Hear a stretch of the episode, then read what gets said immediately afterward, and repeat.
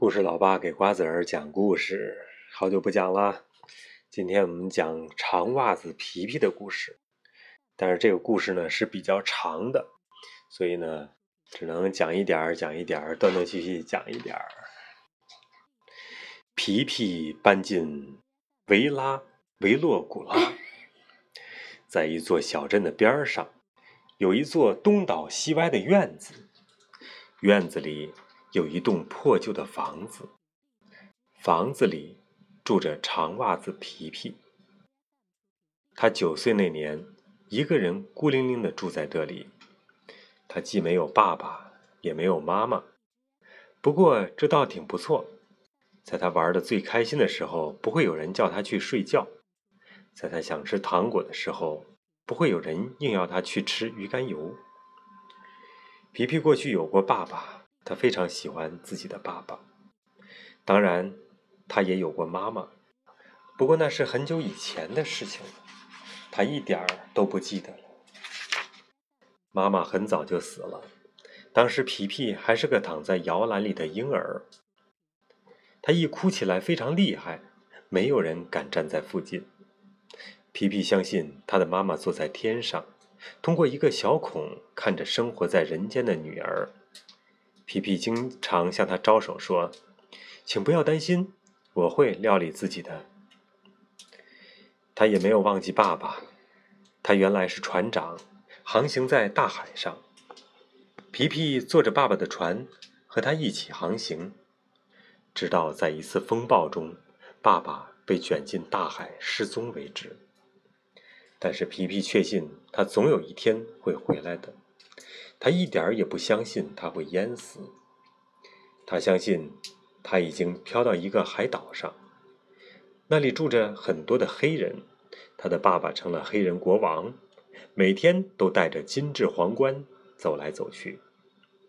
我妈妈是天使，我爸爸是黑人国王。确实，不是所有的孩子都有这样的好父母。皮皮经常满意的这样说。只要我爸爸造好一只船，就会来接我。那时候我就成了黑人公主。哎呀，那时候该多好呀！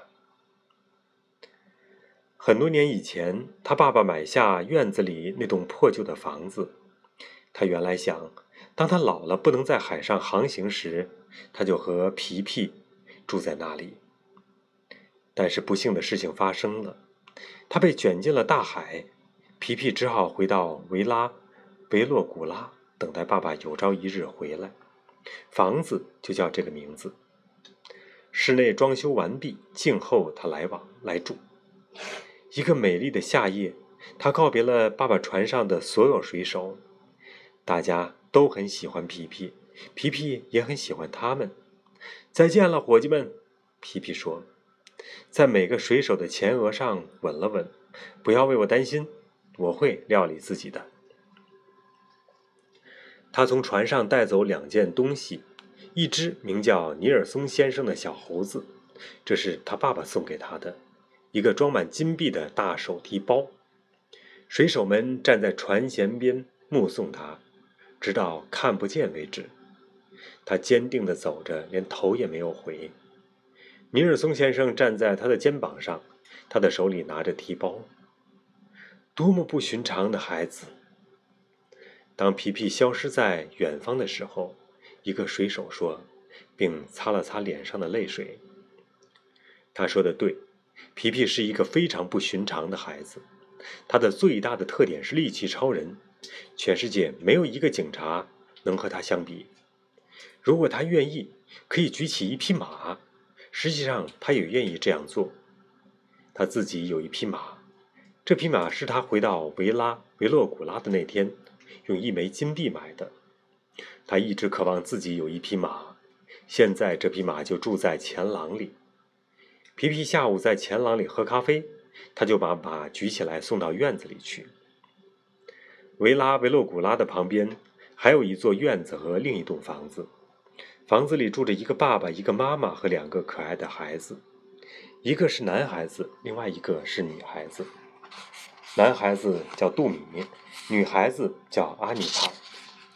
这是两个又懂事又有教养又听话的孩子。杜米从来不咬手指甲，妈妈让他做什么他就做什么。阿妮卡遇到不顺心的事，从来也不吵闹。她熨过的棉布连衣裙总是平平展展，她处处当心不让连衣裙弄脏。阿米和杜米和阿妮卡两个人在自家的院子里玩得很好，不过他们也经常想找个伙伴一起玩。当皮皮和他爸爸还在海上航行的岁月，他俩有时就趴在围墙上围墙上议论说：“真可惜。”就是没人搬进那座房子，要是有人住在那里，要是他们也有孩子，该多好呀！在一个美丽的夏夜，皮皮第一次跨进维拉维洛古拉的门门槛儿，正好杜米和阿妮卡不在家，他们离家一周去看望外祖母，因此他们不知道隔壁的房子已经有人住进去了。他们回家后，头一天站在门口朝大街上张望时。也不知道，实际上已经有一位伙伴近在眼前。他们站在那里，不知道做什么才好，也不知道这一天是不是会遇到一些有趣的事情，还是这一天什么事情也不发生，就这样枯燥乏味的过去。就在这时，维拉维洛古拉的门开了，一位小姑娘走了出来。这是杜米和阿妮卡从未见过的最奇特的姑娘，她就是早上起来散步的长袜子皮皮。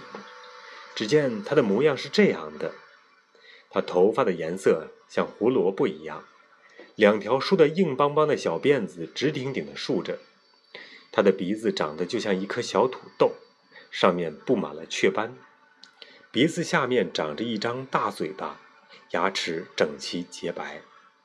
她的连衣裙也相当怪，那是皮皮自己缝的。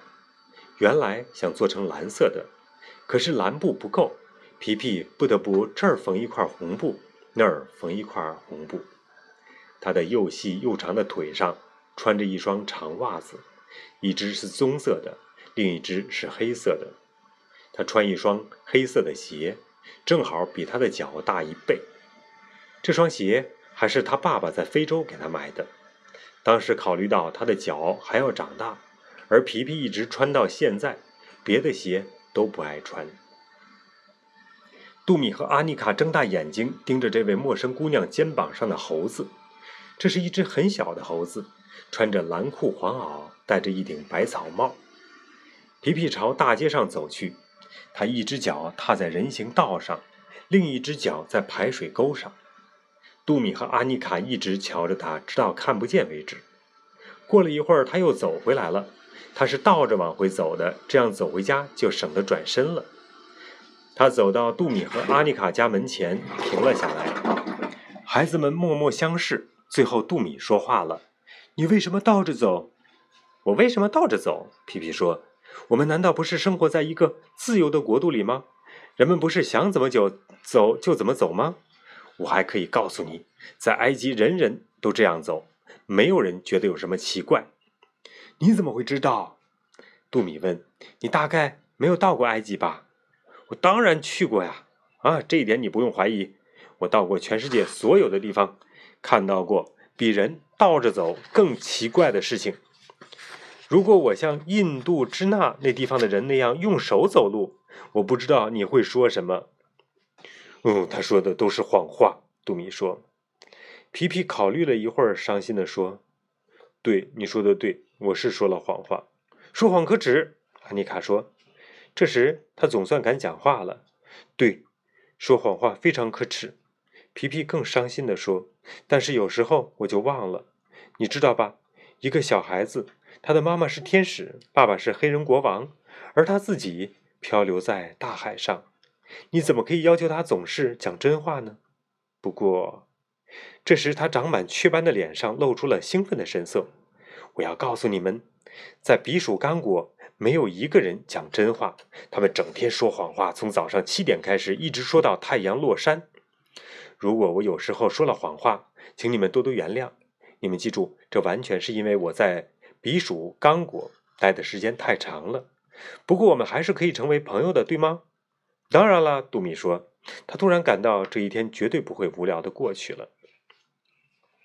为什么你们不去到我那里吃早饭呢？皮皮说：“好啊，我们不是说过要做朋友吗？”杜米说：“我们为什么不一起吃早饭呢？走，我们去吃早饭。”好，阿尼卡说：“现在就去。”不过，先让我向你们介绍一下尼尔松先生。”皮皮说。